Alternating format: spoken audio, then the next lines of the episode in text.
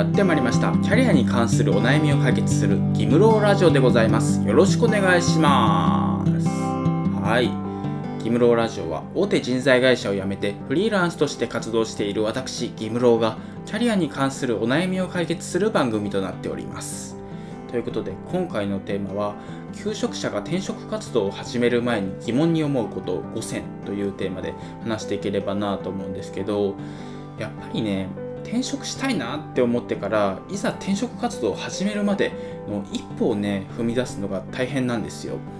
で実際私もねあのフリーランスになるまでなりたいなって思ってからなるまでに1年半ぐらいかかってるので、まあ、ちょっと副業したりねちょっとこの副業をしようかなとこのフリーランスの道進もうかなとかいろいろ考えてたらね時間経っちゃったんですけど、まあ、それと同じようにね転職したい人でも転職活動を始めるってなるまでにいろいろね不安に思ったりとか疑問に思ったりっていうのがねあってやっぱりやろうっていう風になるまでにね時間かかることが多いんですよ。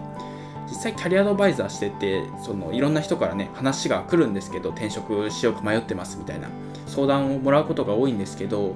やっぱり資格取ってから転職した方がいいですかねとか内定取りやすい時期とかってあるんですかねとかなんかそういう転職活動をやろうか迷ってる人に質問されたことの中で特に多かったものっていうのを5つ今日は紹介できればなと思っています。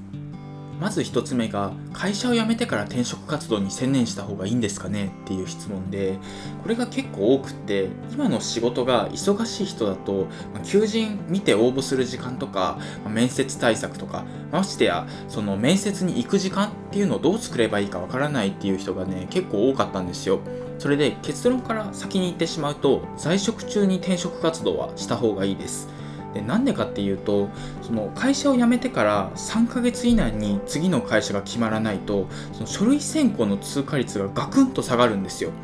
でなんでかっていうと就業意欲がない人って見られたりとかそもそも転職意欲ないんじゃないかっていうふうに評価されるようになって企業がね書類選考でお見送りにする確率が結構上がるんですよ。だからねそのそういうリスクにさらされないようにもう働きながらね転職活動した方がいいかなと思ってるんですけどただ中にはその残業100時間あって絶対早く帰るとか無理ですとかあとはましてや有給使うなんて100%無理ですみたいな人もいるんですよ。そういう人はもうしょうがないのでもう会社辞めてから転職活動するしかないんですけどもうそういう人以外はもう働きながら転職活動はした方がいいいいかなと思います。次に2つ目が平日休みは取れないんですけど土日って面接やってもらえますかっていう質問なんですけどやっぱり有給取りたくない人が多いんですよ、まあ、面接あと何回あるかわからないから有給をどんどん使うのは怖いっていう人もいますし、まあ、有給使ってね会社に怪しまれたくないっていうそういう考えの人もいますし、まあ、そういうね考えから土日に面接受けたいって人は多いんですけど、ま結論から言うと土日に面接やってくれる企業ってほとんどないです。まあ、転職活動をねそのセミナーとかでやってる企業とかはその土日にねそのセミナーに行ったら一時面接をやってくれる企業とかもね中にあるんですけどそんなに数は多くないです。なので多くの人が面接を平日にすることになります。でやっぱり仕事終わりに面接をする人が多いんですけど大体ね会社の多くが20時ぐらい夜の20時ぐらいからね面接をしてくれるところがあるんですよ。なのであの会社終わってまあ8時ぐらいにその会社に訪問するもあるしで最近だとリモートで面接ができるようになったので家に8時までに帰れればもう面接が受けられるっていう状況になっています。ただ最終面接になってくると面接官が役員とかになってくるのでもう向こうの時間に合わせないといけなくなるんですよ。そうなるともう一発仮病を使ってもらって有給使ったりとかあとは午前中だったらそのまあ、病院行ってから会社に行きますみたいな形で休みを使って面接をするとかそういう方法で平日に面接をする人が多いです。次に3つ目が転職活動ってどれくらい時間かかりますかっていう質問なんですけど、まこれは人によるっていうのが回答にはなるんですけど平均で言ったら大体2ヶ月ぐらいになります。で私のご支援した方だと早い人で3週間とか、まあ、最短でね1週間ぐらいで、まあ、内定取ってで内定受諾したっていう人がいたんですけど、まあ、別に早ければね正義っていうわけではないので、まあ、いい会社をね選んでで自分に合うところはどこかなすぐ辞めないところはどこかなっていうのを選んだ上で、まあ、次の会社を決めるっていうのが正しいと思うので、まあ、慎重にいろんな角度から考えて転職活動はしてもらえればなと思います。次に4つ目が転職活動に最適な時期っていつですか？とか、まあ、内定が取りやすい時期っていつですか？っていう質問をねされることがあるんですけど、まあ、結論から言うと転職に旬な時期っていうのはありません。これはね言っていいかわからないんですけどそのシーズナリートークがあるんですよ。キャリアアドバイザーがその今が旬な時期だから今転職した方がいいですよっていうね。そういうあのトークがあるんですけど例えば4月だとその、まあ、新年度になって採用の予算っていうのが一新されたので、まあ、今が一番財布の紐が緩い時期なので今転職した方がいいですよとかあとはまあ7月とか8月だともう新卒の研修の期間っていうのが終わったので人事が一番今余裕がある時期なので面接が組まれやすいんですよとかなんかそういうね季節ごとに全部トークがあるんですよ。なのでどのタイミングであの求人に応募してもあんまりその内定の取りやすさっていうのは変わらないんですけど、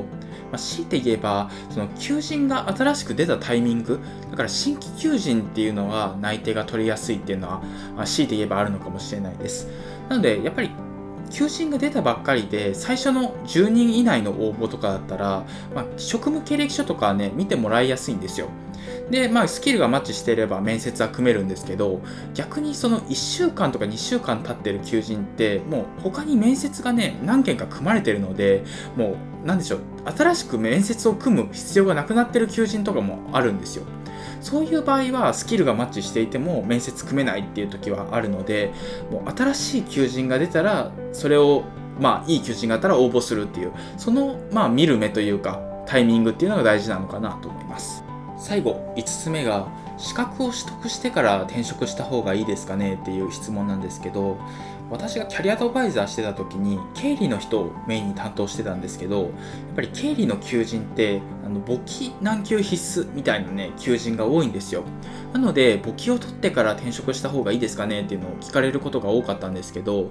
まあ結論から言うともし資格がなかったとしても過去の実務経験っていうのがマッチしていれば内定は出ることはあります。例えばその簿記2級必須の経理の求人があったとしてまあ、過去営業職でその簿記2級持ってますっていう人と、まあ、経理の実務経験あるけど簿記2級ありませんっていう人だったら後者が内定出ることはあります。ただこれはその資格が無駄だって言ってるわけではなくて過去の実務経験プラスアルファで資格があったら内定は取りやすくなりますしそのオファー年収っていうのもさらに高い金額になって提示されることもあるので資格があることでプラスになることっていうのは結構あります。なのであの資格があった方がいいんですけどただその資格の勉強をするから転職の時期を遅らせますっていうのは、まあ、もったいない時もあります。やっぱり求人っていうのは一期一会だったりするのでもう本当にいい求人っていうのがその資格勉強のためにね応募できなくなってしまうっていうのはもったいないところもあるので、まあ、一回挑戦してみて、